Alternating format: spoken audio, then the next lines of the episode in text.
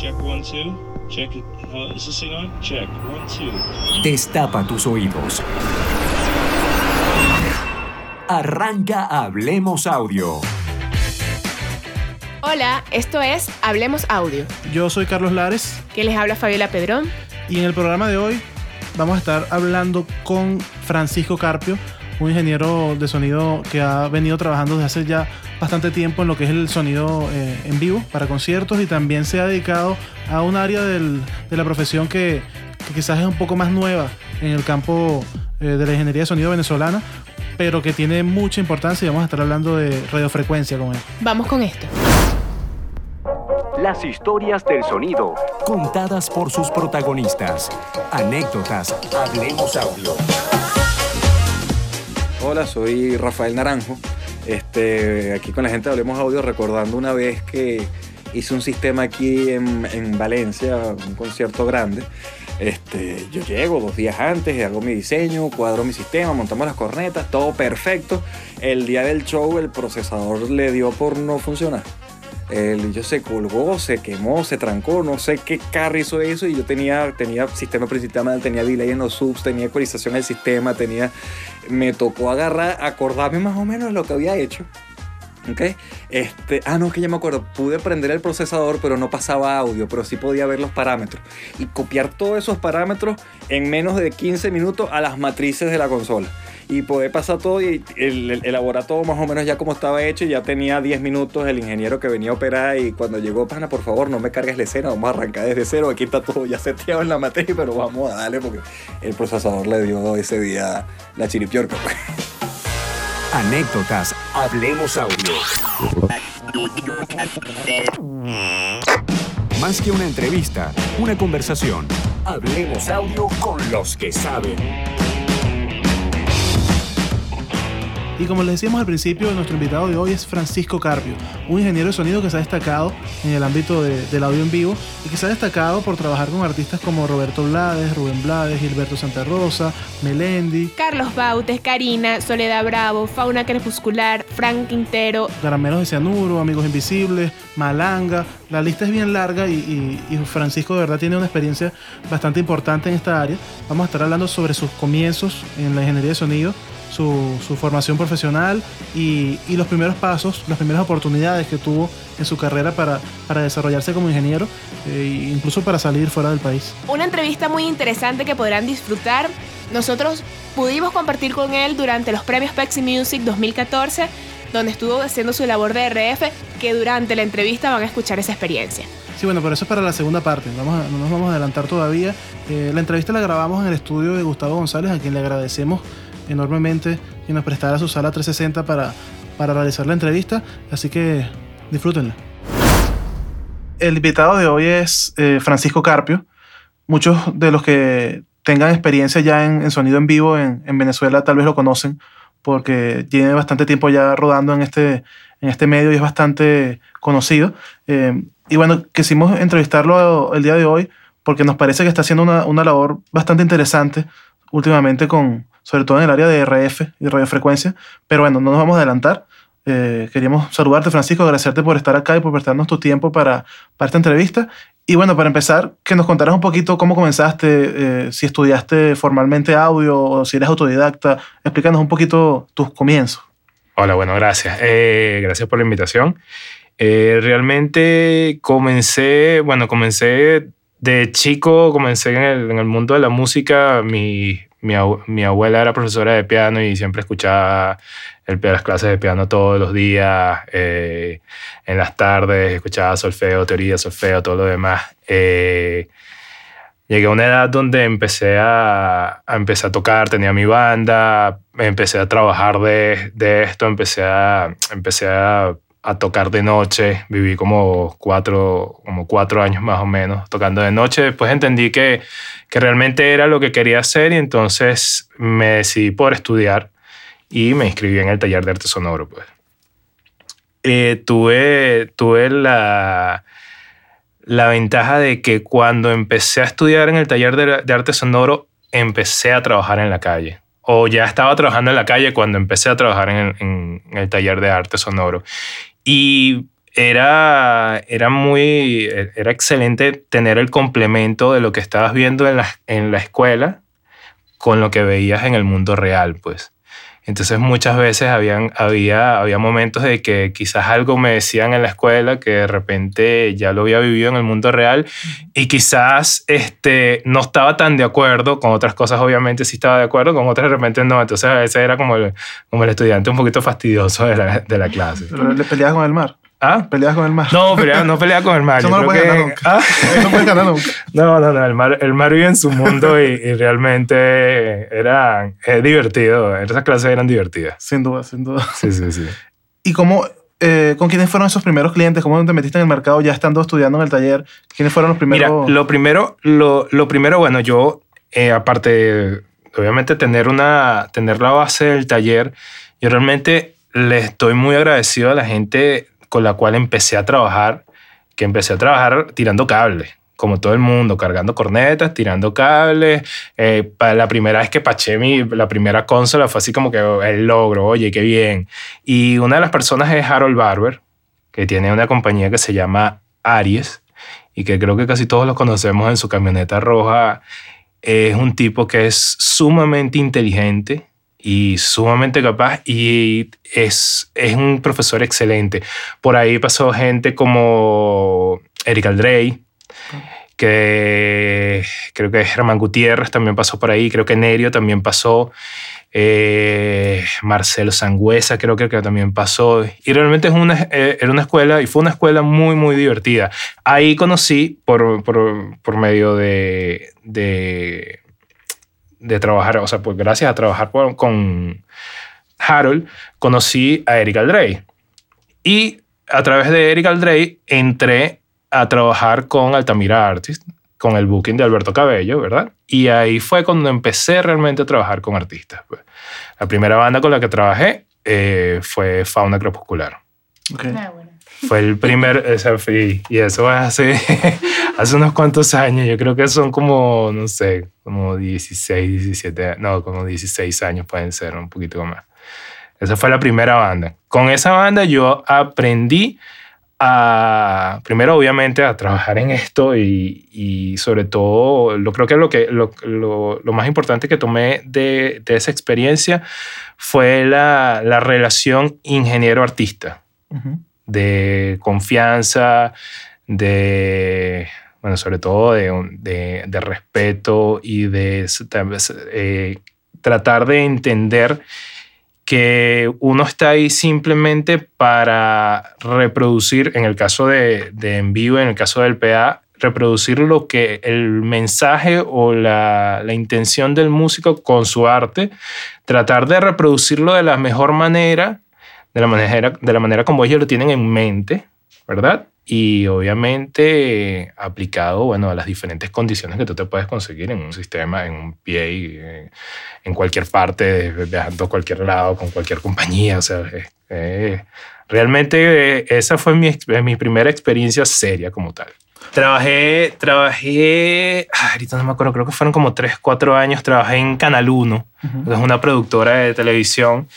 Eh, empecé a trabajar con empecé a trabajar en, en esa productora y lo primero que se en eso lo que se hacía era se hacía ni tan tarde que era el programa de Luis Chatén también estaba un programa Avíspate, que era con Ana María Simón. Estaba el, el, ¿cómo se llama? El, el diván de los Hessen, con Vladimir Hessen. Y estaba, estaba una cantidad de, de programas de televisión que se hacían en ese momento que casi todos, se, casi todos eran para, creo que era para Televen, casi todos que se sacaban. Sí. Pero eh, fue una experiencia increíble porque aparte que aprendí, empecé de asistente de audio y asistente de audio era poniendo balitas y era una experiencia completamente nueva, no tenía pero ni idea de lo que era eso y la primera vez que me pusieron a poner una balita fue así como que y a la persona que me pusieron a poner la balita, bueno, me temblaron las piernas. ¿A quién te pusieron a poner la bolita?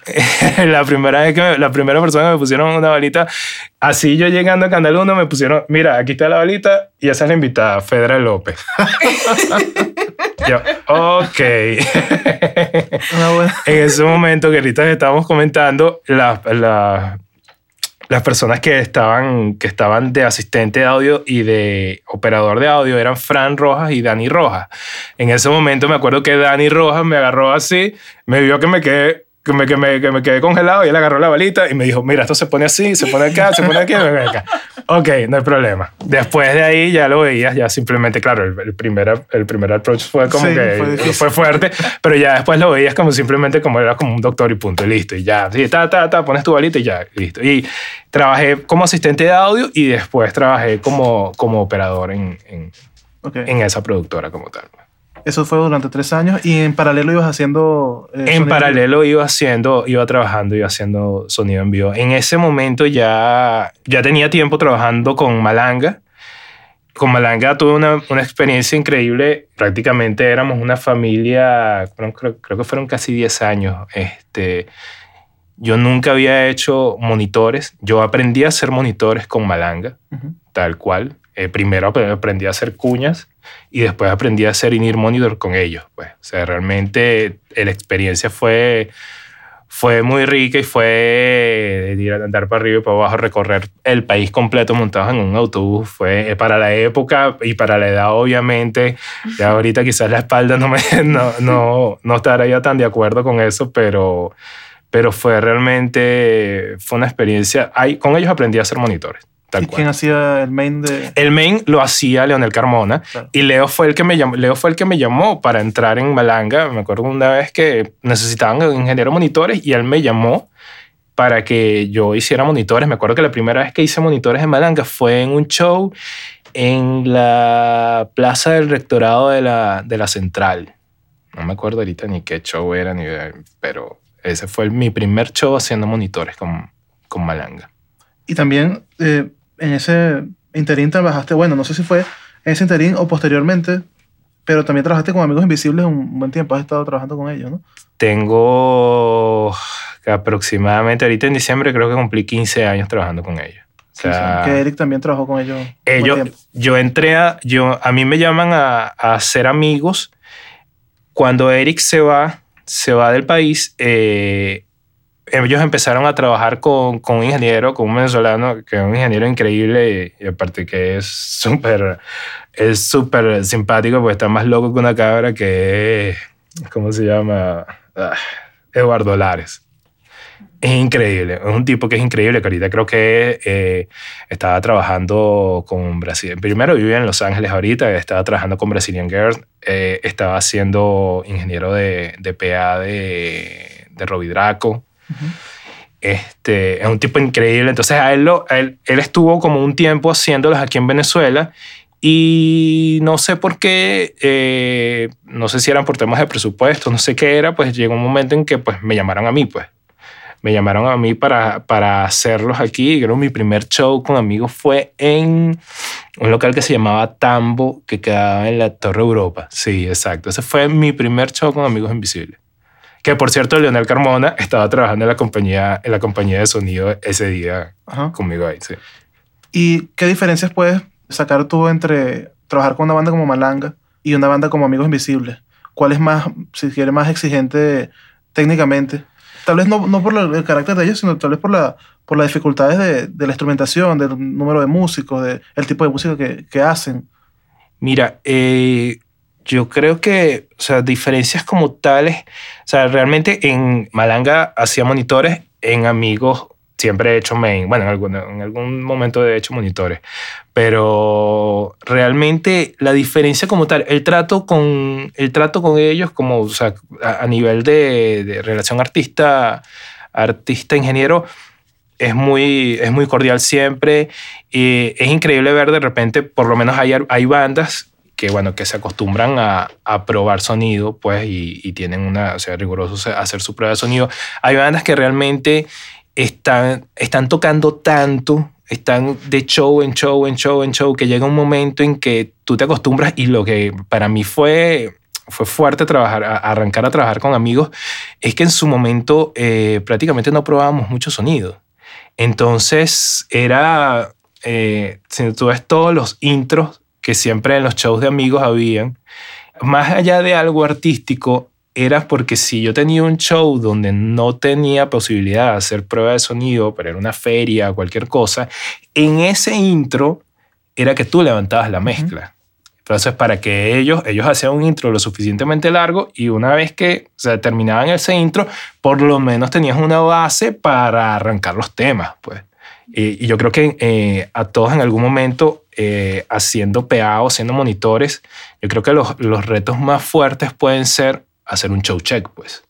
Que es lo que llamamos, ¿cómo se llama? Coloquialmente el show check es simplemente llegar, pruebas tus líneas y arrancas tu show. O sea, es, es, fuerte, es fuerte, eh, es, fuerte acostumbrarte a eso, pero ese rush llega un momento en que le, le coges como el gustico, pues. O sea, no es el, no es el deber ser, pero ya le agarras el gustico, ya eh, le pierdes un poquitico el miedo, pues. Y es una escuela además con tanta gente porque los amigos... Sí, sí, sí, sí, sí, sí, y realmente sí. Y es, es bien interesante, el, el, tema del show check es bien, bien, bien, bien interesante. Pues.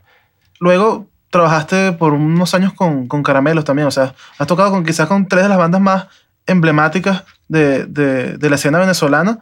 Eh, has tenido la oportunidad de trabajar. Sí, con Caramelos he tenido, tuve la, la suerte, eh, nunca había trabajado con ellos. En algún momento alguno de ellos me había, alguno de ellos me, me medio asomó. Yo tengo, el, tengo una manera de ser muy seria trabajando. Soy muy, muy, muy serio trabajando. Realmente y hay, hay personas que a veces piensan que yo realmente pues, tengo una cara muy serio y es porque no, no soy muy dado y es simplemente porque en el trabajo soy, digamos que soy cuadriculado completamente, soy extremadamente metódico. Entonces en algún momento pues eh, alguno de ellos me, me, me, hablado y me había dicho que bueno, que de repente les interesaría trabajar conmigo, pero que oye, como que yo era muy cuadrado, entonces como que pensaban que era muy serio y como que no se iba a dar la cosa, pero Nada, me llamaron, creo que ya tengo tres años, me llamaron hace como tres años, más o menos. Y empezamos a hacer un show, eh, hicimos un show y les gustó, caminó todo bien.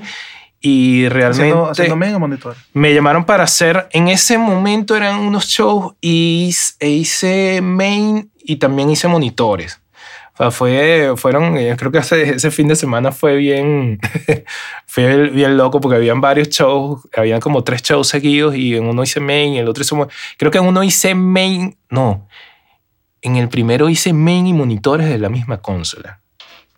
En los dos primeros shows que hice con, con caramelos, hice main monitores de la misma consola. No es el deber ser, pero bueno, era, será algo, algo, que estaba, algo que estaba ahí dado ahí, no se podía hacer más nada y bueno, tuve que, tuve que hacer el, el trabajo así. Pero realmente te digo que, eh, como te comentaba, con Malanga aprendí a hacer monitores, con los amigos obviamente aprendí a hacer main porque después de venir, después de venir de, de, de una figura como Eric Aldrey en el main de los amigos, y haber entrado yo y obviamente me pasaba mucho que la, la mayoría yo no había conocido tantas compañías de sonido eh, grandes a nivel nacional y claro, te pasaba que de repente en una feria de la chinita pues veían que ibas a hacer la prueba de sonido de los amigos y cuando te volteaban así, te escuchabas como atrás como que quién es este loco que está aquí. Pues. Sí, exacto, entre la misma compañía y tú decías, bueno, ok, mira, estoy aquí, yo soy, yo soy el que estoy haciendo el trabajo y listo. Realmente con Caramelos has tenido la suerte de que de todos los artistas que yo he trabajado, creo que es uno de los artistas más exigentes sea, el nivel, el nivel de caramelos, la barra está bien arriba con caramelo. O sea, son artistas, eh, por lo menos caramelo es un artista que no va a probar sonidos. O sea, ellos no van a sentarse a pasar el bombo, la caja, no. O sea, ya cuando, cuando ellos llegan, eso tiene que estar. Ellos llegan a... O sea, sus pruebas de sonidos son musicalmente, no es ensayar, pero llegan a pasar un tema que les interesa pasar, de repente una parte del show que les interesa pasar, de repente o la acústica o la eléctrica de acero o cualquier cosa, pero realmente no van a probar sonido. Entonces el nivel, eh, el nivel de, de tolerancia de las variaciones que pueda haber es, es, está como muy, digamos que está bien establecido y realmente no, uno no debe de buscar forzar la barra hacia arriba, pues.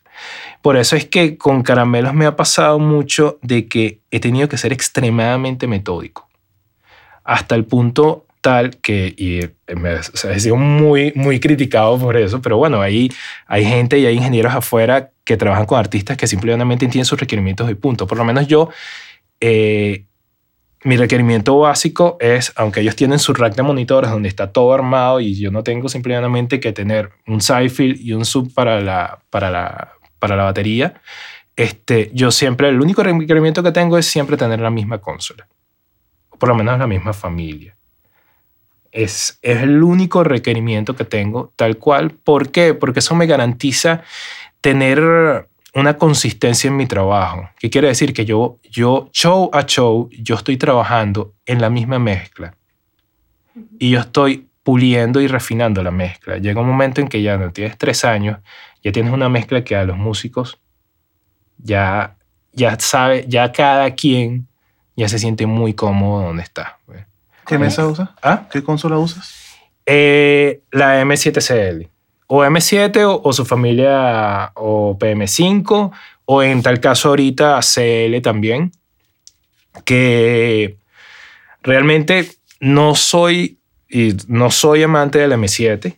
Me parece que hay consolas que suenan muchísimo mejor que el M7, pero, es, eh, primero es que ese es el tema, que la, una M7 la hay aquí y la hay en, en San Fernando Atabapo la hay en Caicara del Orinoco. O sea, si no la hay ahí, la hay a tres horas y la traen y la mueven. Pues es muy diferente. O sea, por lo menos yo, a mí me encantan las mesas Soundcraft, pero no las puedo conseguir en todos lados.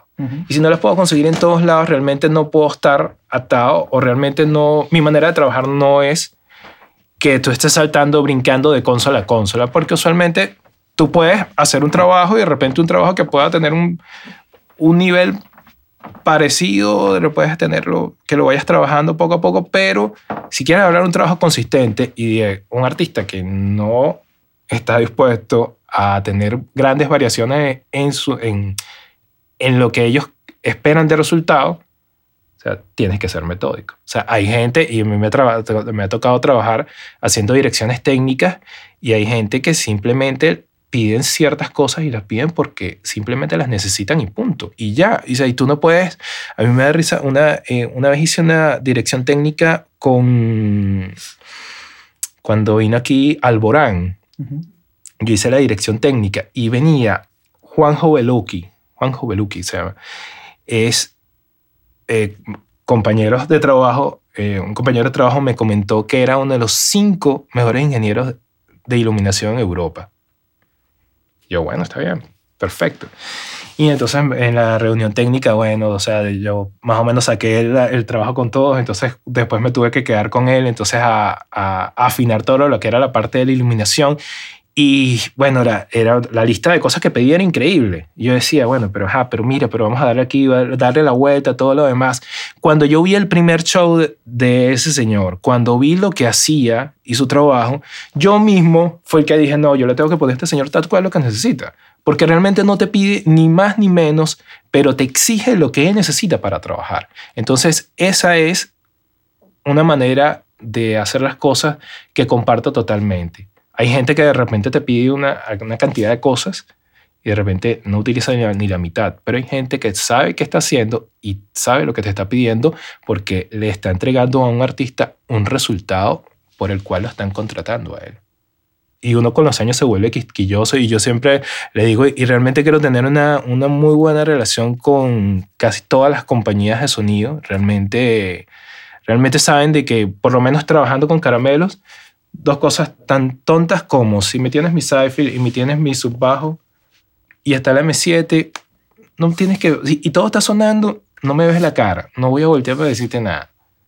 Son tonterías, pero lamentablemente hay veces que quizás las compañías de sonido tienen mucho trabajo, de repente está, están, tienen eh, no tienen suficiente personal y de repente te toca una sola persona que te está atendiendo mail, pero también te está atendiendo monitores, entonces, y, y afuera, y afuera en Caramelos está Juan Carlos Socorro, pues obviamente que, que, es una persona que hay que atenderla también, bueno, así no fuera Juan Carlos también hay que atenderlo, pero digo que, o sea, las, compañías, las compañías usualmente pues le tienen un poquitico más cuidado de que saben que es Juan Carlos el que está allá afuera. Entonces, si, si tú tienes una sola persona y de repente no, no está, o sea, no está dado para los dos, entonces se complican las cosas. Ahorita que mencionaste justamente a Juan Carlos, ¿cómo ha sido la experiencia trabajando con él, con Caramelo? Eh, ¿Qué puedes decirnos de ese, ese trabajo en, en equipo, teniendo a, a Juan Carlos en el main y tú en monitores?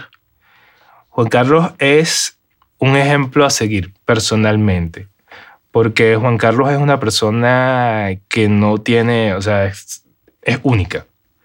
Realmente, personalmente es única. Es una persona sumamente humilde que conoce muchísimo, que tiene un humor increíble, que es muy buen compañero de trabajo, realmente.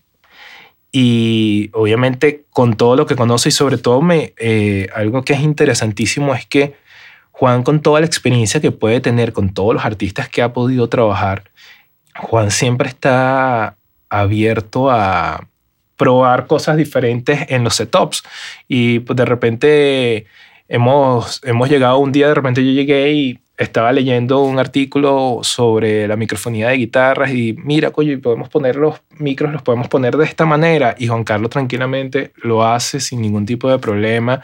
O de repente, oye, mira que los micros de, de repente, los micros de los overs de la, de la batería se meten mucho en de repente la, la pantalla y entonces se meten los visuales y se ve, o sea, se ve mal, pues estéticamente. Y eso es una cosa que te pasa con, con trabajando quizás con un artista como este, que la que como caramelos, que la, la estética viene a, viene a, a jugar, sí, viene a jugar un, un, rol bien importante. Entonces quizás yo tengo que tener en caramelos, tengo que estar pendiente de que el sub no se vea, no se meta en la pantalla. Entonces de repente también con Juan Carlos vimos, mira, vamos a ver si ubicamos los overs así, de esta manera, y de repente, oye, mira, se suenan bien, este, no se ven en la pantalla oye, qué bien, y los empezamos a utilizar de una manera que es diferente a como se utilizan usualmente.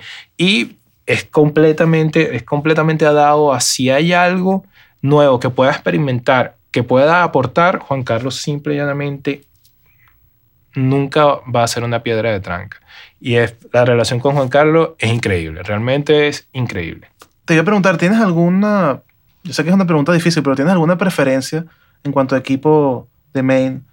Algún fabricante, algún... Yo creo que en preferencias como tal, eh, hace unos años utilicé el DMV J, la serie J, y me parece que suena increíble y los, sobre todo los, el, el low end del equipo es sumamente redondo, o sea, los bajos son increíbles de equipos que de equipos de los que tenemos aquí, mira, este me parece que un Vertex cuando está bien puesto a tono realmente suena increíble. Eh, de Meyer me parece increíble. El, el Milo suena muy bien. Realmente yo creo que es mi preferido de, de, de Meyer como tal. Yo creo que es el Milos. Yo con el Milos voy.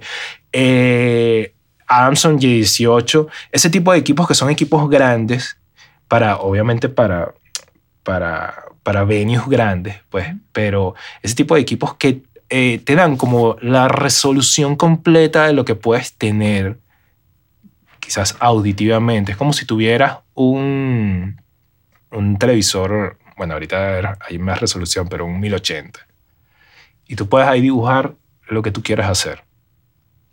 O sea, sónicamente puedes hacer lo que te dé la gana y lo puedes obtener en sistemas como esos. ¿Qué otro equipo podría ser?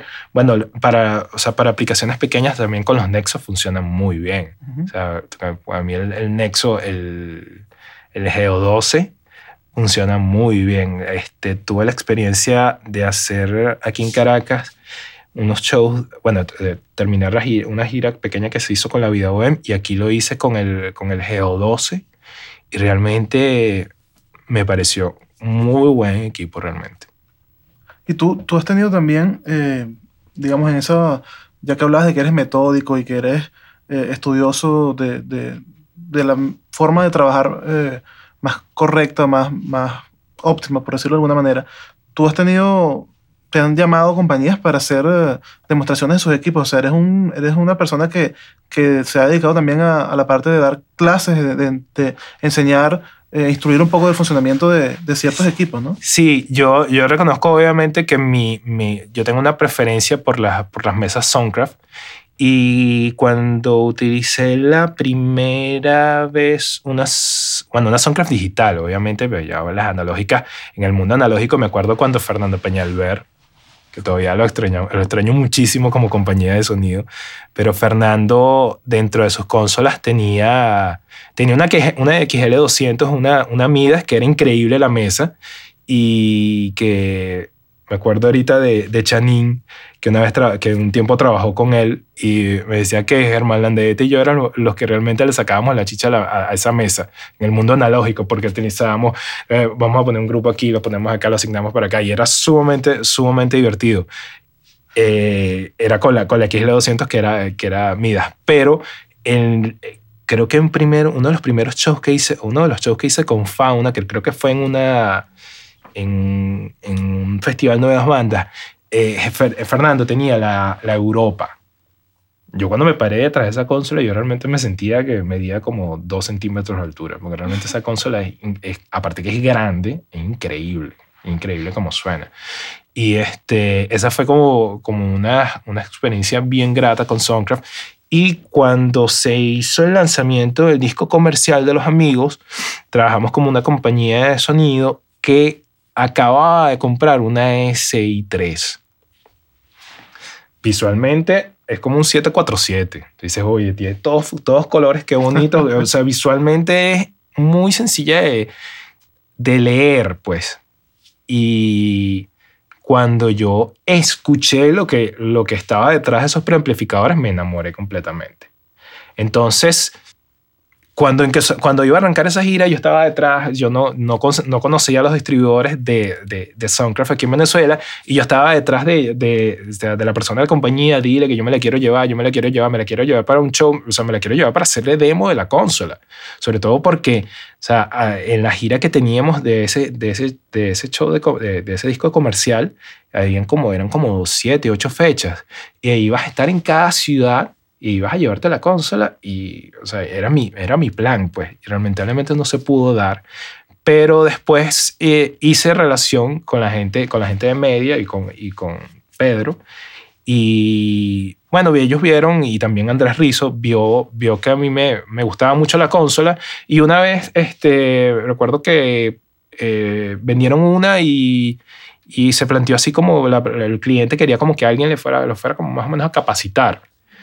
Y Andrés Rizzo me lo, me lo planteó y yo le dije que no tenía ningún problema y a raíz de ahí surgió, surgió algo bien, bien simpático porque fue, o sea, fue hacer algo que no, no lo tenía en los planes, pero entonces era, era llegar, pues entonces dar como una inducción de la consola, explicar cómo funcionaba la consola, explicar la consola de arriba a abajo completo, qué, o sea, qué podías hacer, qué no podías hacer con la mesa y fue lo disfruté bastante porque aparte que eh, lo hacía tanto en Caracas como en el interior y tenías la oportunidad de llegarle a esa gente que no le llega siempre, que de repente si te la topas, te la topas en una tarima y te la topas de repente con, o sea, con el estrés y el rush de, de, de trabajar y que de repente no tienes el chance de, de, explicarle algo porque no te da chance. Yo de repente estoy trabajando, quizás estoy trabajando y, y tú me vas a preguntar algo, es más, me vienes a saludar y yo volteo, te miro a los ojos, te digo, epa, y más nada. Porque no, porque estoy es, o sea, yo estoy centrado en lo que estoy haciendo. Una vez que yo termino de trabajar, te puedo saludar con un abrazo, ¿cómo estás? Pero, en ese momento mi atención está completamente en el trabajo. Entonces, en ese momento, llegar a, a poder tocar a esa gente y quizás darles un poquitico de información extra, eh, aportar, hay gente que está muy ávida de información y no tienen. Y la mayoría de las personas que trabajan en el, interior, no son todos, pero la mayoría son completamente empíricos, que no está mal, pero tienen una, tienen una traba importante que es el tema del idioma. Y hay mucha gente que, que se frena, aunque en inglés de la, la, parte técnica es muy básico, o sea, es, es, muy básico en el sentido de que no, no, no es muy rebuscado, es una, es una, es muy fuerte de la brecha de repente de que hay gente, y hubo en algún momento gente que le estaba dando las inducciones de las consolas, que me decían, oye, menos mal que viniste tú a explicárnosla, porque, oye, leerse manual, oye, qué fastidio. Entonces yo decía, yo no dije nada, pero yo pensé, bueno, eso es lo que me da trabajo a mí, está bien, no hay problema. Sí, el inglés de verdad que es una brecha fuerte para el, para el que no lo domina, eh, trabajando en audio está, está ciego. Es muy fuerte, pero ¿sabes también qué me, qué me pasó? Y me pasó estudiando en el taller, que se me hacía más fácil entender. Había bibliografía, en el taller hay bibliografía en español y hay bibliografía en, en inglés. Y cuando agarraba un libro en español, prácticamente ni lo entendía. Sí. O sea, era muy, era algo que era, no sé si era demasiado engorroso, rebuscado, no sé, pero el inglés como es tan básico, el inglés técnico es muy básico. Entonces, era como que, ah, bueno, sí, ahora sí, ahora sí entendí, pero me volvió un 8 cuando agarraba un libro en español. Y además que, que pasa mucho que, eh, aunque uno no hable eh, inglés, o que la persona no hable inglés, eh, si está en el medio, pues muchos de los términos que conoce los conoce en inglés. Totalmente. Y cuando te encuentras un libro hecho en español, sobre todo si es hecho en España, es otro idioma. Todo se llama diferente. los Tot- desvanecedores. Los desvanecedores. Sí, sí, sí, sí, totalmente. Entonces- a, a- a mí me pasa sobre todo, hay gente, ahí, sobre todo tú lo ves y lo ves en los riders, que de repente, o los requerimientos técnicos, bueno, pasa mucho. El tema, eh, eh, tomando el- el- en cuenta el tema del, del- del lenguaje, que tú cuando ves un rider que alguien pone side field y la gente pone side field de campo y no es field de campo, sino es field de llenar.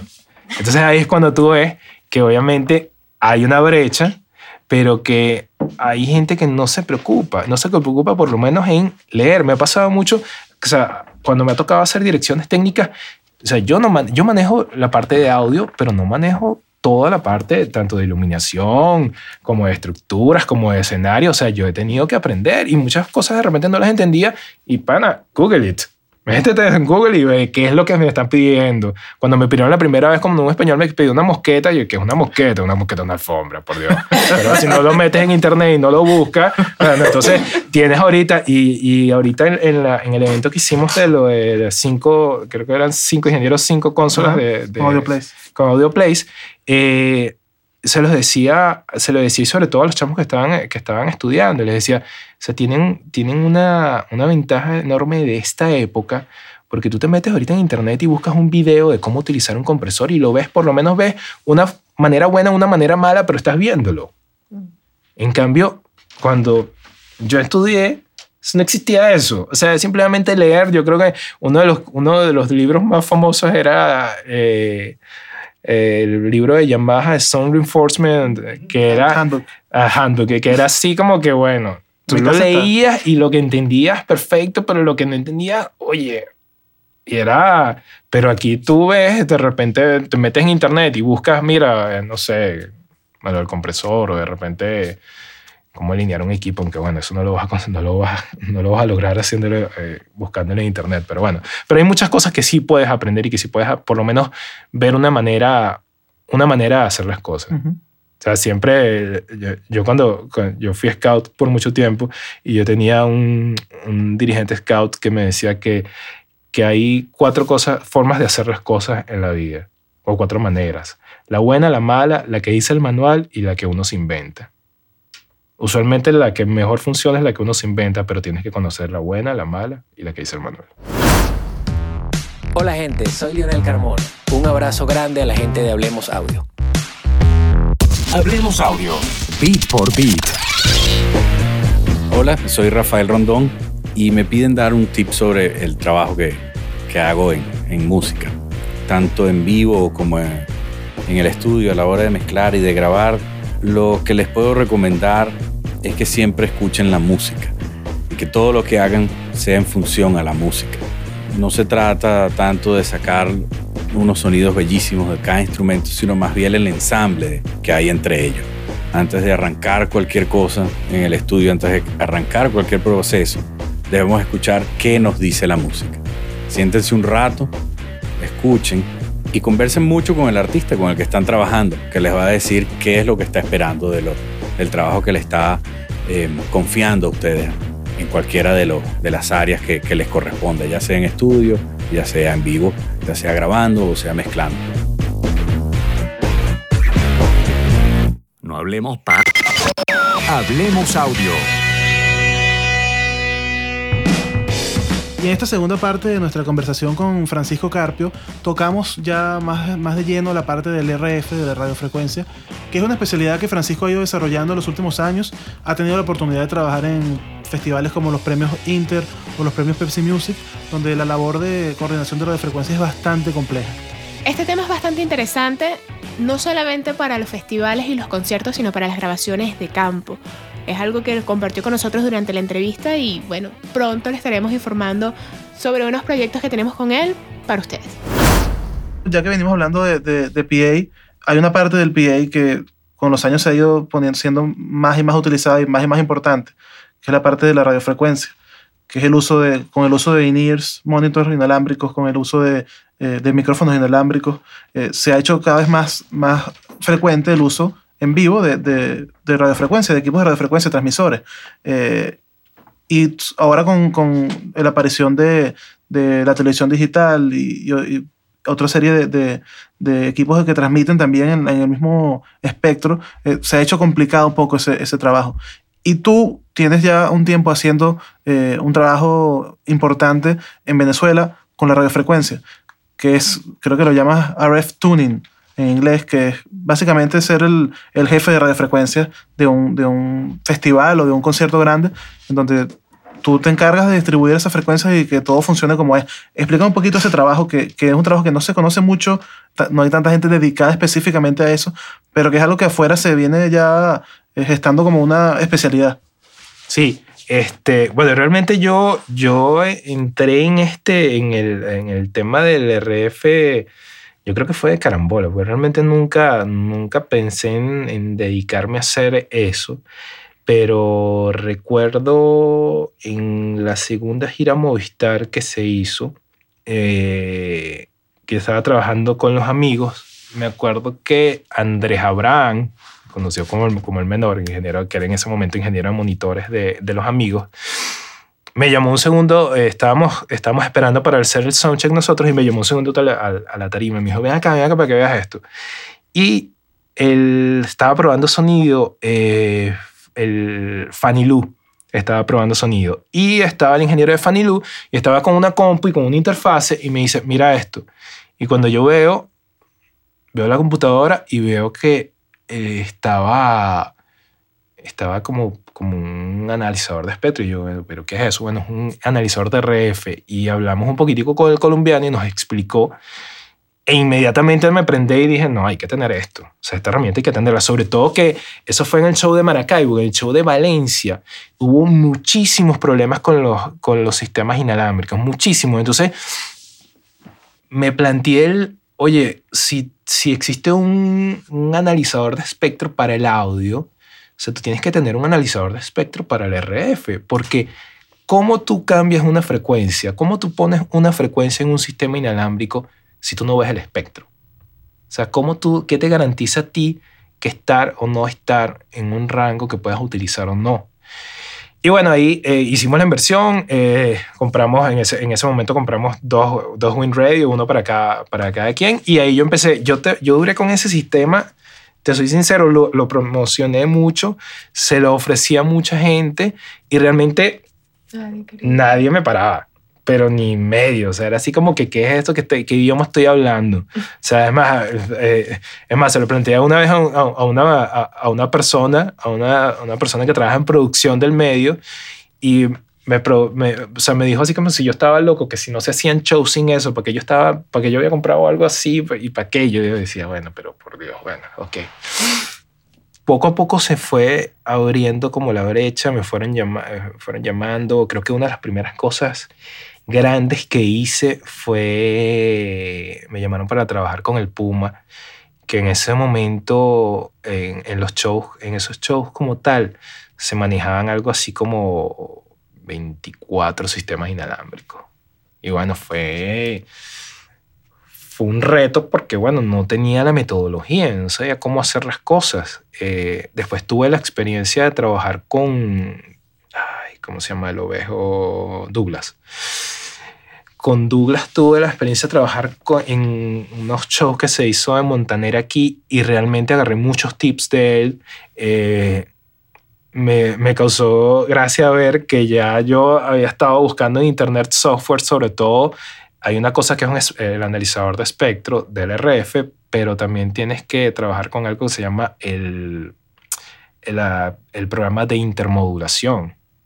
¿Por qué? Porque cuando tú tienes una banda de RF, cuando tienes un transmisor RF, tú tienes una, una fundamental pero también tienes armónicos, tal cual como si fuera una, un- una señal de audio, pues.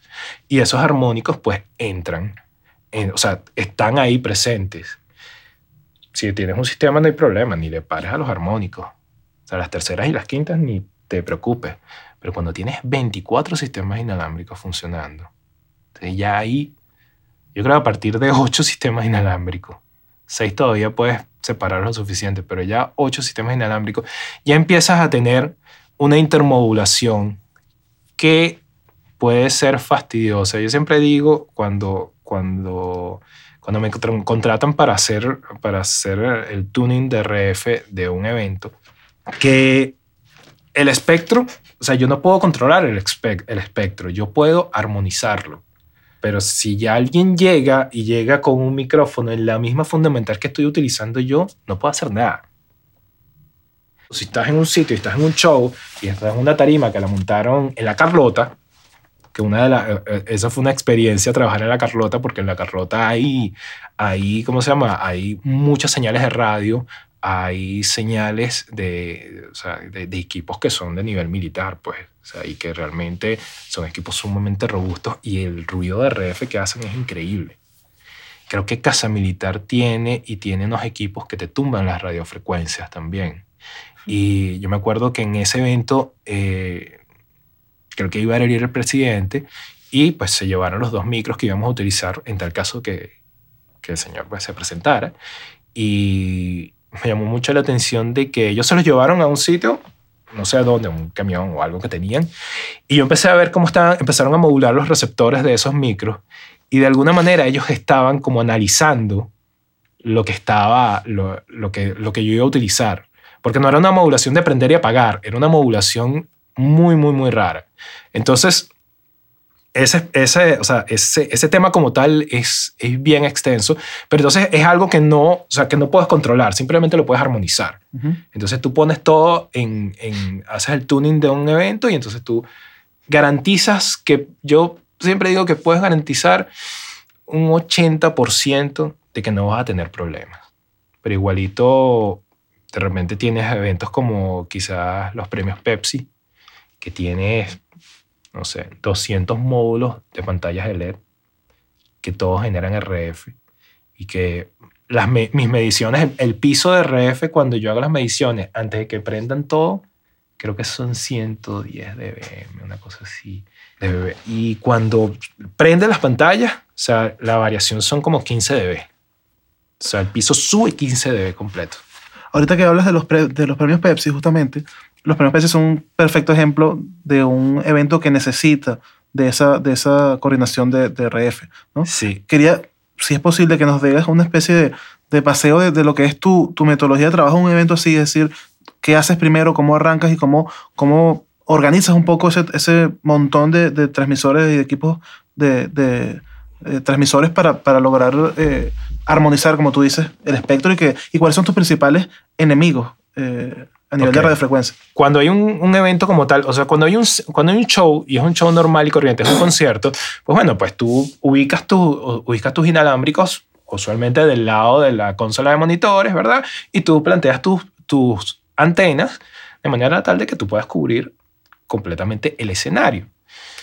Cuando tienes una, una, un ambiente de trabajo como premios Pepsi son muy diferentes. ¿Por qué? Porque ahí tienes que hacer literalmente un diseño de, de transmisión de radiofrecuencia. ¿Por qué? Porque no nada más tienes el escenario, sino que de repente el ancla quiere terminar el show y lo quiere terminar de metido dentro del público y tú tienes que haber tomado eso en cuenta para que la señal no se te vaya a cortar. Y que de repente es un, es un, es un show de televisión y que tú tienes que tener cobertura tanto delante del escenario como en la parte de atrás del escenario. Y eso lo tienes que diseñar de alguna manera.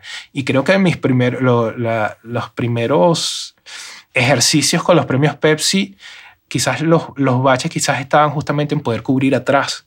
Y quizás una de las cosas más importantes es poder tener señal adelante y atrás. Y sobre todo cuando estás trabajando inalámbricos e in-ear monitor. Pues más que todo, más importantes son los inalámbricos, obviamente, porque bueno, el in-ear monitor si en algún caso se le llegara a cortar, que no es la idea, pues a, a un músico, pues el músico no va a dejar de tocar por eso. O sea, o sea si, se, si se mantiene, pues puede tener algún cierto ruido, pero a la- a la- al nivel de la señal al aire de un micrófono, si tienes un problema de, de RF, que el- los problemas de RF me risa porque cuando un micrófono se corta, la gente piensa ya no es RF, es un problema de RF. Ah, pero ¿qué es? ¿Es frecuencia? ¿Es transmisión? ¿Qué pasó con el módulo? Si es el micro, ¿qué pasó? O sea, es manipulación de repente, que de repente el músico... A mí una, anécdota que tengo con, con el Puma era que cuando él estaba cantando, él tenía un Serie 5000, creo que es un Serie... No, un Serie 5000 o un Serie 3000 de Sennheiser, ahorita no me recuerdo. Pero él tenía, tenía la costumbre de que cuando él tenía las bailarinas, todo lo demás, y empezaba a bailar, pues él agarraba el micro y se lo guardaba, se lo guardaba y se lo ponía entre el pantalón. Pero claro, cuando se lo ponía dentro del pantalón, la antena tocaba la piel. Si la antena tocaba la piel, toda la transmisión del inalámbrico la estás absorbiendo tú completa. Entonces no hay transmisión. O sea, el módulo receptor, o sea, bajaban, o sea, bajones de señal increíble que todos nos quedamos así. Yo pelaba los ojos así porque decía en cualquier momento se va a cortar porque se va, o sea, se va la señal completa. Entonces, hay muchas cosas, ahí hay muchos problemas que puedes tener y que la gente no tiene la conciencia de qué puede ser y que ahí es donde entras tú a decir, ok, mira, y a decidir en base a la experiencia saber si es un problema de frecuencia o si es un problema de, de, transmisión. Por lo menos una, un, un detalle importante, que es si tú tienes un rack de in-ear monitors y usualmente tienes cuatro in-ear monitors con un, con un combinador de señal, ¿verdad? Y tú de repente tienes en, un- en uno de los módulos tienes un ruido, que de repente tienes unos latigazos de RF, y en, la otra, en el otro módulo tienes exactamente lo mismo, no tienes un problema de frecuencia, lo que tienes es un problema de transmisión. Porque si tienes los mismos problemas, y obviamente cada módulo con una frecuencia diferente, pues. Entonces ahí tú identificas qué es. No es intermodulación. ¿Qué es? Es un problema de transmisión. Entonces, ¿qué tienes que hacer? Chequear tus antenas, chequear los cables. Usualmente la gente, el tema de cómo ubicar las antenas y los patrones de las antenas, la gente no sabe que usualmente por lo menos una, una antena como una, una Sennheiser Omni es una antena que tiene que ir verticalmente completamente. ¿Por qué? Porque es una antena que su patrón es figura, es como una dona. Entonces eh, no, no la puedes inclinar, porque si la inclinas, entonces la dona la estás apuntando, un lado de la dona hacia el piso y otro lado lo estás apuntando hacia el aire.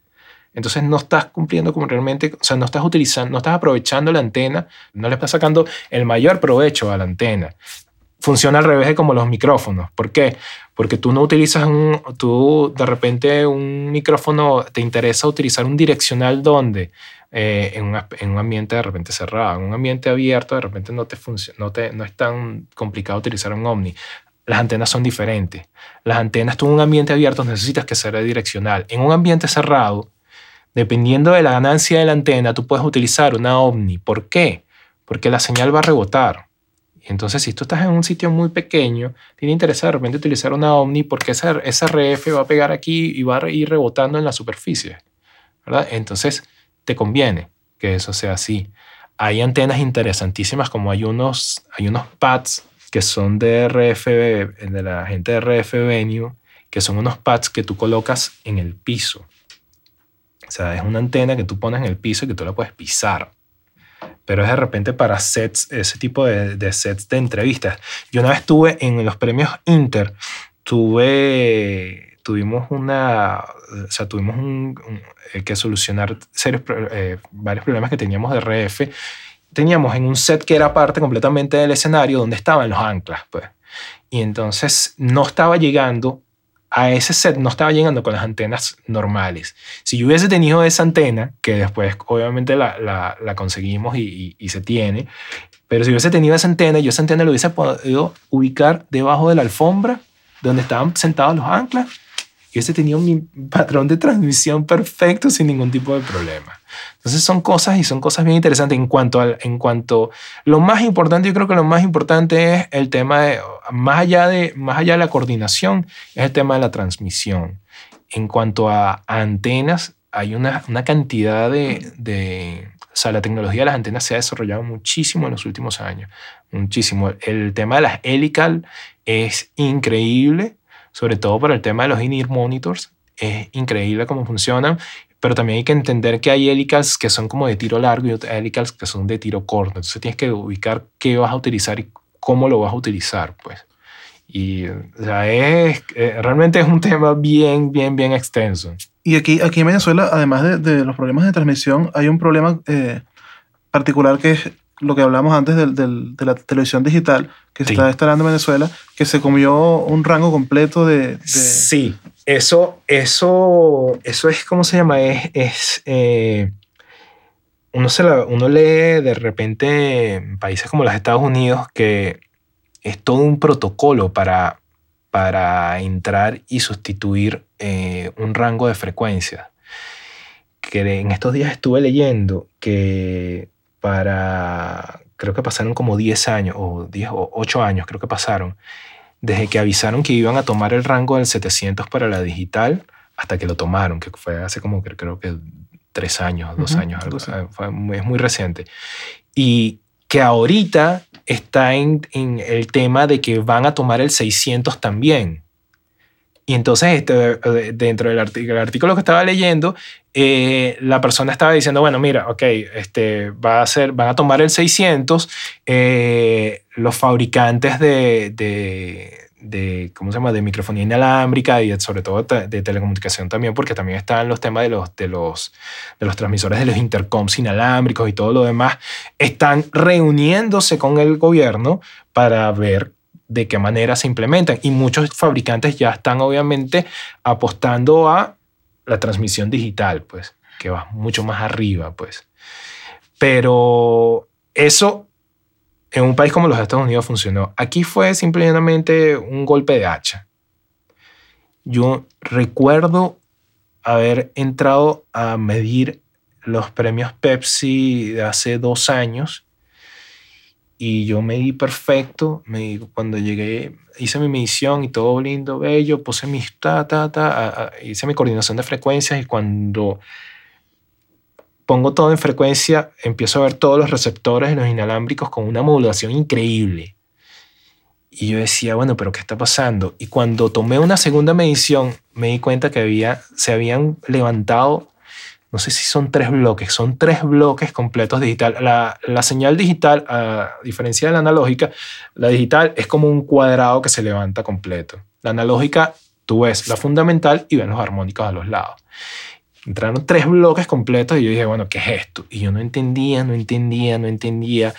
Llamé a, llamé a, a la persona que, que Andrés Rizo, que es como la persona que, con la que tengo sociedad trabajando en esto, y no entendíamos, no le dábamos la vuelta y de repente un día estoy escuchando una cadena presidencial y escucho que están inaugurando el tema de la, de la, de la televisión digital.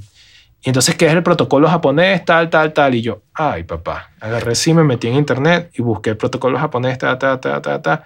ta es protocolo, ta, va de tanto, va de 500 tanto a 500 tanto. Eso mata completamente el rango, eh, rango A de Sennheiser. No, en Shure no, no sé, realmente en Shure no estoy seguro de cuál, de, de cuál sea el rango que mata también, pero no puedes hacer nada. Sobre todo porque como son tres bloques completos, los dos espacios o las, las dos zonas blancas que puedes tener en el medio son prácticamente inutilizables. Poner algo ahí es correr un riesgo muy grande. Entonces es en sitios abiertos donde pueda llegarte esa señal es complicado. En sitios cerrados, de repente en una gran estructura de concreto, un sitio de repente este, que quizás un estudio de televisión o algo, puedes tener la suerte de no captarlo. Pero primero deberías ir a hacer una medición, usualmente. Y usualmente, de lo que me estás diciendo de la metodología de trabajo, usualmente cuando, es, cuando tengo el chance de hacerlo y cuando es un, es un evento, quizás hablando, quizás lo que sean los premios Pepsi o realmente los premios Inter, que es de televisión y obviamente pues el, el- el nivel de compromiso es mayor porque en un show te falla un inalámbrico y simplemente pasas el esper y punto. En, un- en la televisión no te puede fallar un inalámbrico porque si no estás metiéndote con el trabajo de 30 personas más, por decir un número, 40, 50 personas más que tienen que parar. Si hay el chance de parar, Si no hay el chance de parar, pues algo que simplemente es un error que quedó ahí, quedó registrado y las 15.000 veces que pasen en televisión ese programa, las 15.000 veces tú vas a esperar al minuto 21 donde se cortó el inalámbrico y tú te acuerdas que cortó el inalámbrico. Pero usualmente lo que uno hace es, llegas al sitio, eh, o si puedes hacerlo con, con antelación, es ir al sitio y tomar una muestra del sitio vacío, sin nada. O sea, sin pantallas de LED, sin, sin nada. O sea, tú agarras y tomas tu medición, haces el espectro y yo usualmente hago un, un barrido completo del rango que, puede, que se puede utilizar en inalámbricos, que puede ser de 500 a 800, porque a partir de los 800 tienes el rango, el rango de la telefonía celular, que es un rango totalmente codificado, o sea, tú lo que ves es ruido digital, o sea, visualmente en, en el analizador lo que ves es ruido digital, pues un bloque completo que se levanta y punto. Y tú te tratas de parar ahí y no vas a escuchar nunca nada. O sea, yo con el, con el escáner de RF, yo me paro en una frecuencia y yo escucho y escucho lo que está, lo que está pasando. Pero ahí lo que ves es ese bloque en la, la telefonía eh, celular. Usualmente eh, escaneo de, de 500 a 800. Un scan cuando tengo tiempo de hacerlo y sobre todo que hay que darle chance al escáner que dé varias vueltas. Porque tú tienes que ver, porque de repente ahí quizás tienes un radio y un radio que es una portadora que entra y sale, pues. Y no entra y sale acá, o sea, no, no entra y sale en el momento que tú pasaste, pues. Sino que entonces tienes que ir y tienes que hacer por lo menos, yo usualmente hago como tres o cuatro pasadas de ese rango que me toma un, un rato hacerlo. Ese es el trabajo previo. Obviamente, si tengo que llegar el mismo día a hacerlo, pues bueno, lo, lo primero que tengo que hacer, una vez que ya instalé todo, que ya armé todos los racks, que puse todo, que puse mis antenas, todo lo demás, es mientras la persona que está trabajando conmigo se encarga de, eh, que, que llevo el asistente que se encarga de todos los micrófonos como tal, en el dado caso que sean, no sé, 20, 20 micros y 12 sistemas in-ear monitor o lo que sea, pues eh, necesito una persona que me asista ahí con eso. Entonces, mientras esa persona está haciendo ese trabajo de sacar los micros, ta, ta, los audífonos, lo que sea, yo estoy entonces analizando. Una vez que yo analizo todo, lo primero que hago es reseteo todos los sistemas inalámbricos completos. Con lo más que trabajo es con Sennheiser. ¿Por qué? Porque, porque bueno, eh, Shure en algún momento se quedó atrás en el tema de los inalámbricos, en el tema de los in-ear monitors sobre todo, porque sacaron hasta el 700 y se quedaron ahí. Y, o sea, cuando se, Sennheiser tenías la posibilidad de tener bancos y tener no sé cuántos bancos con no sé cuántas frecuencias y puedes hacer lo que te diera la gana, puedes visualizar y cambiar digitalmente la frecuencia, o sea, ver el, en la pantalla de LED, ver la frecuencia y cambiarla y modificarla, eso realmente tumbó a Shure. Obviamente, esos señores ahorita acaban de, o sea, se tardaron tanto tiempo en, en volver a, a entrar al mercado fuerte y entraron de una manera increíble porque desarrollaron lo que es el Accent, que realmente es, o sea, es el papá de todo. O sea, ahorita, aunque Sennheiser tiene la serie 9000, eh, realmente el Shure hay que quitarse el sombrero porque el Accent es un sistema pensado de arriba a abajo. Eso sí, tienes que gastarte la plata en el Accent, pues. O sea, en todo lo que es el Accent, o sea, en todo lo que es el, el analizador de espectro, en todo lo que es el, el, switcher para conectarse con todos los, con todos los sistemas, el tema de, la, de las baterías también, que me parece increíble y súper eficiente, que realmente eh, eh, eso es algo eh, que yo digo que, bueno, karmáticamente hay que, hay que, ir, de, hay que ir desechándolo un poco porque lamentablemente consumimos baterías. Y de repente en un, en, en un evento quizás como los premios Pepsi o los Inter, la cantidad de baterías que se consume es increíble.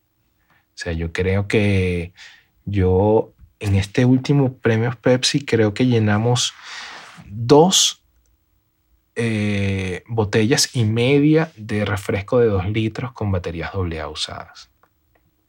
Son muchas baterías. O sea, y realmente la contaminación que estás haciendo con eso es increíble.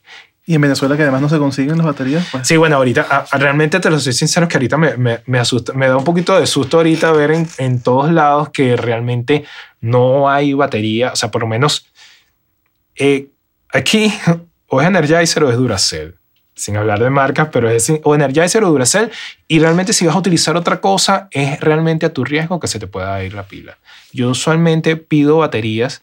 O sea, hay gente que pide el doble de baterías. De repente hay, hay directores técnicos que utilizan, no sé, 30 baterías y te piden 60. Yo lo que trato, o sea, uno lo que tiene que tener es un poquito de conciencia de optimizar, de que, de que yo puedo utilizar mi set de baterías de, de, de, pilas de show, yo la puedo utilizar para la prueba de sonido que viene. Si estoy trabajando con artistas, obviamente, si estoy trabajando en algo como los premios Pepsi, tengo que administrarlas de otra manera. Pero de repente tú tienes que optimizar y decir, bueno, mira, ya a mí me ha pasado que si yo de repente pido 15 baterías, o sea, en mi show de repente yo necesito 16 baterías AA, yo pido 20 por tener 4 de spare, porque me ha pasado, una vez me pasó en, en el Callao, que me imagino que eran unas baterías viejas, pero me pasó que empecé, monté todas las baterías y prendí el primer inalámbrico y ¡tum! se fue. El prego segundo se fue. El tercero se fue. O sea, eran como, eran como tres pares, cuatro pares de, de AA que estaban malas. Entonces, así tuve que agarrar y el productor tuvo que ir a comprar más baterías porque no funcionaban. Pues.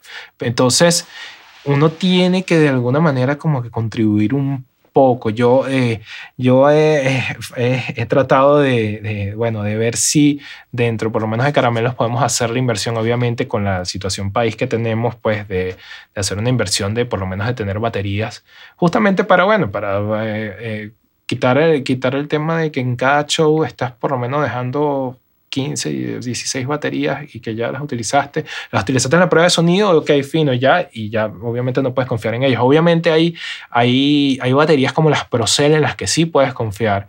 Una batería Procel sí te puede dar para hacer dos shows y una prueba. ¿Se consiguen? Bueno, fíjate que en los, premios, en los premios Inter del año pasado no hubo, el año antepasado, me llegaron así con una caja completa, todas las pilas que trajeron, Miguel Escalona me, me llegó casi con una caja de Procel. Y yo me quedé así, yo dije, o sea, se gastaron lo que, lo que cuestan los premios Inter, se, gastaron, se lo gastaron en las baterías. No sé de dónde la sacaron, pero eran Procel y es increíble lo que te dura una Procel. Increíble. Cuando tú comentas de que el, la antena rosa con, con, la piel y que eso es, eh, o sea, perjudica a la parte de red. Absorbe, la, absorbe la energía del transmisor. ¿Cómo haces para poder controlar eso con un artista si su show tiene que ausentarse el micrófono y no puede ingresar a alguien porque se ve muy feo, en fin. Ahí, ahí, ahí tiene, o sea, tienes que, el trabajo, parte del trabajo justamente es que tienes que educar al artista, porque el artista no sabe eso.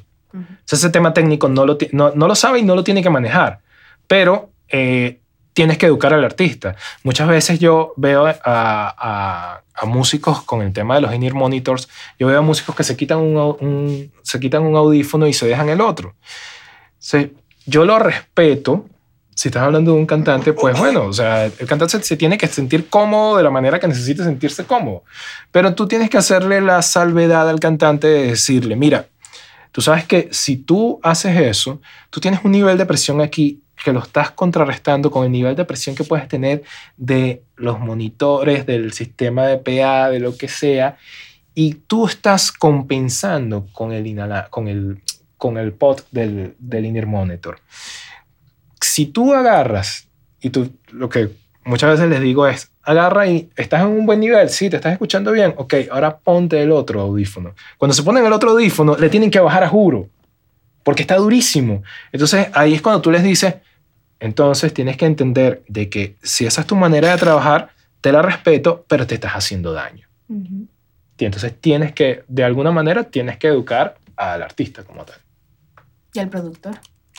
Sí, bueno, todo el mundo tiene que, o sea, tienes que hacerle. Lo que pasa es que no, no, uno no puede dar por, por sobreentendido de que la gente, de que todo el mundo va a entender de todo, pues porque realmente quizás el trabajo del artista, el artista no tiene por qué entender, o sea, no tiene por qué pensar de que el RF, y me ha pasado, me ha pasado mucho, me ha pasado con, con, con, caramelos, de que de repente, o sea, el artista no tiene por qué pensar de que cuál es el problema de RF. Ojo, si hay un equipo que yo necesito y que de alguna manera estoy, estoy atado de brazos porque no, de, de porque no puedo, no puedo trabajar bien porque me hace falta algo, eso sí se lo tengo que decir, se lo tengo que eh, decir al artista, decirle, mira, ok, estamos teniendo este problema y estamos teniendo este problema, ¿por qué? Porque de repente no tengo combinador de antena o de repente no tengo, no tengo una antena, no, de repente no puedo, no, no, tengo una antena de repente externa que pueda acercarte un poquito más, todo lo demás, ese tipo de cosas, si tú las tienes que plantear como requerimientos. Pero al artista no le, no le interesa si tú tuviste que cambiar frecuencia justamente antes de arrancar o no arrancar. O sea, el tema de que si tú tienes un artista que tiene la costumbre de agarrar el micro y hacer lo que, de, lo que estaba comentando, pues tienes que decírselo. Mira, esto no lo puedes hacer, tienes que hacerlo de otra manera, porque lamentablemente el día no puedo hacer nada para evitar que en algún momento se te vaya a cortar el inalámbrico. Pues. Entonces, no hay nada que hacer. Por eso sí le tiene que importar, porque si no el show... Claro, claro, claro. Y, y, el tema es que en, ese, en esa anécdota que, que les comenté, no hay nada que hacer. No hay absolutamente nada que hacer. No hay, o sea, e, e no, no existe incrementar la, la salida, la, la, potencia del transmisor. No existe absolutamente nada porque igual cuando toque la piel y pasa mucho con los, cuando hacen los musicales pasa muchísimo.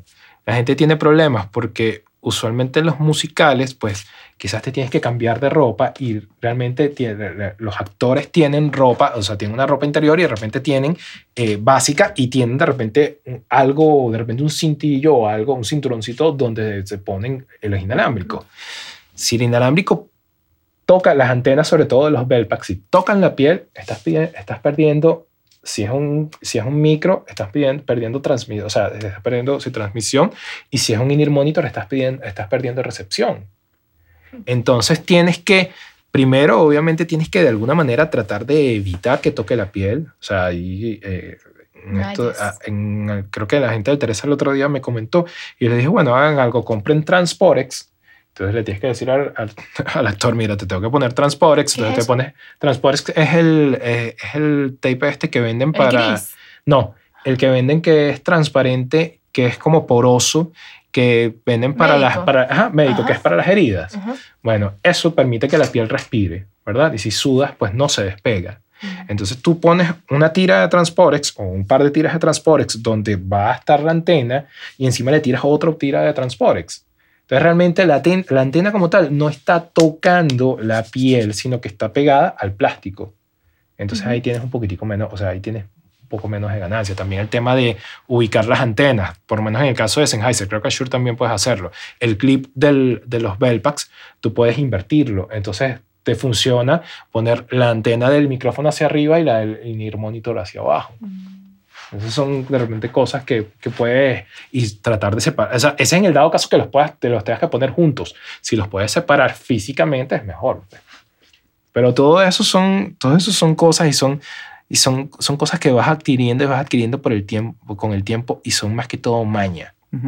Porque es que te tiene que pasar algo para entonces ver, ah, ok, porque, pero si te pasa algo y no le prestas atención y no lo buscas y no estudias, pues lamentablemente te va a pasar 15 veces y las 15 veces lo vas a hacer mal. Pues. Bueno, Francisco, eh, para terminar ya la entrevista, quisiera que, que, dieras un consejo, si se quiere, general a la gente que está ya eh, en el campo, sobre todo el sonido en vivo, y que se enfrenta con problemas de, de, de radiofrecuencia, dentro de las posibilidades de cada quien, cómo empezar a afrontar ese, ese problema y qué, qué, se debe hacer para que poco a poco la gente tome conciencia de lo importante que es tener a una persona que entienda de, de, espectro de radiofrecuencia para evitar problemas eh, con inalámbricos, con micrófonos, con, con in-ears, crear un poquito de conciencia en ese, en ese mundo que mucha gente no conoce, como ejemplo lo que tú decías de las personas que hablaban contigo cuando empezaste en esto, que no entendían para qué hacer una inversión, para qué meterse en un costo adicional. Todavía, o sea, todavía, te lo juro que todavía no lo entienden. O sea, todavía hay, hay gente que todavía a mí me llama y, y realmente no, o sea, no, no comprenden y no entienden por qué tienen que hacer. Es más, me da risa porque justamente, o sea, en estos días me han, me, me han llamado y me, llamaron, me llamaron para un musical y, y, o sea, la persona que me estaba llamando me dice, mira, o sea, yo te estoy llamando, pero bueno, este, este el, director, el productor general no entiende por qué él tiene que hacer la inversión en eso. Y justamente me enteré que ahorita en los ensayos pues están teniendo problemas con los inalámbricos. Entonces yo, yo en su momento, más allá de decirle algo no, yo dije, bueno, bueno, ok, perfecto, mira, o sea, lo, lo necesitas porque puedes tener problemas graves. Y justamente ahí tienes la, ahí tienes la respuesta de que están teniendo problemas y están teniendo, teniendo problemas graves con, con respecto a eso. Mira, yo creo que quizás el consejo, lo que les podría decir primero es que tienen que leer, o sea, tienen que buscar información, tienen que, sobre todo, yo soy amante y soy, quizás, adicto al método. O sea, soy esclavo del método. Sin, sin método yo no, o sea, no funciono. Soy metódico 100%. Entonces, tienen que ser eh, cuidadosos con lo que están haciendo. Tienen que leer y entender. Cuando de repente ves a alguien que está utilizando una antena, de repente una 2003 que es direccional de Sennheiser, la están viendo y, estás viendo que la apuntan y la apuntan hacia abajo. Tú dices, ¿y por qué la está apuntando hacia abajo? Ah, cuando tú vas, a ver el patrón polar de la antena, tú ves que el lóbulo de la antena sube un poquitico. Entonces, cuando tú apuntas la antena hacia abajo, simplemente lo que estás haciendo es utilizando la mayor cantidad de lóbulos, o sea, toda, la, toda la parte utilizable del, del, patrón polar de la antena lo estás direccionando hacia donde quieres que, que, trabaje. Pues. Pero si no lo lees, si no lo buscas, o sea, lo que haces es repetir lo que hace la gente. Mucha gente tú la ves de repente hay una antena, ay, ahorita no me acuerdo el modelo de Shure, que también es, es como un cilindro completo, que es omnidireccional. Y usualmente tú la tienes que poner en vertical. Y tú ves a la gente que las pone en horizontal. Entonces, ¿qué quiere decir? Que está, o sea, la antena, el, el punto fuera de axis de la antena, si la apuntas hacia el artista en horizontal, el mayor punto de rechazo lo tiene el artista. Y entonces lo que tiene más, lo, que me tiene más patrón de cobertura es el techo y el piso. entonces, o sea, tienen que buscar, tienen que, o sea, tienen que dedicarse, oye, o sea, esto es, un, esto es un medio que es muy bonito, pero, oye, si tú tienes, si tienes la posibilidad de que tu oficina, y yo lo digo muchas veces, lo digo echando broma, tu oficina todos los días está en un sitio diferente. O sea, hablando de los shows, de los conciertos, todos los días está en un sitio diferente. O sea, hoy tu oficina está al lado del mar, mañana tu oficina está metida en una montaña, pasado mañana tu oficina está metida en un hotel. Entonces, oye, si tú tienes esa variedad eh, de trabajo como tal, de que hoy te agarras, te montas en un avión, te, te vienes al otro, te montas en un autobús, lo que sea. Oye, quieran un poquitico, quieran un poquitico lo que están haciendo, sobre todo tengan conocimiento de lo que están haciendo y por qué lo están haciendo. O sea, no, no, y le pasa mucho a la gente de que simplemente lo que hace es repetir, se copia sin saber qué es lo que está haciendo. O sea, y pasa mucho, y pasa mucho también con el tema, de lo, o sea, saliendo del tema de RF, con el tema del, del tuning de los sistemas de audio como tal, que mucha gente lo que hace es copiar de repente la manera como ponen los micrófonos de análisis simplemente porque así lo ven, pero no piensan por qué se está poniendo el micro así. Entonces, tienes que estudiar, tienes que leer y sobre todo en, este, en, esta altura de la tecnología como la manejamos y que tenemos los recursos que tenemos para educarnos, utilícenlo.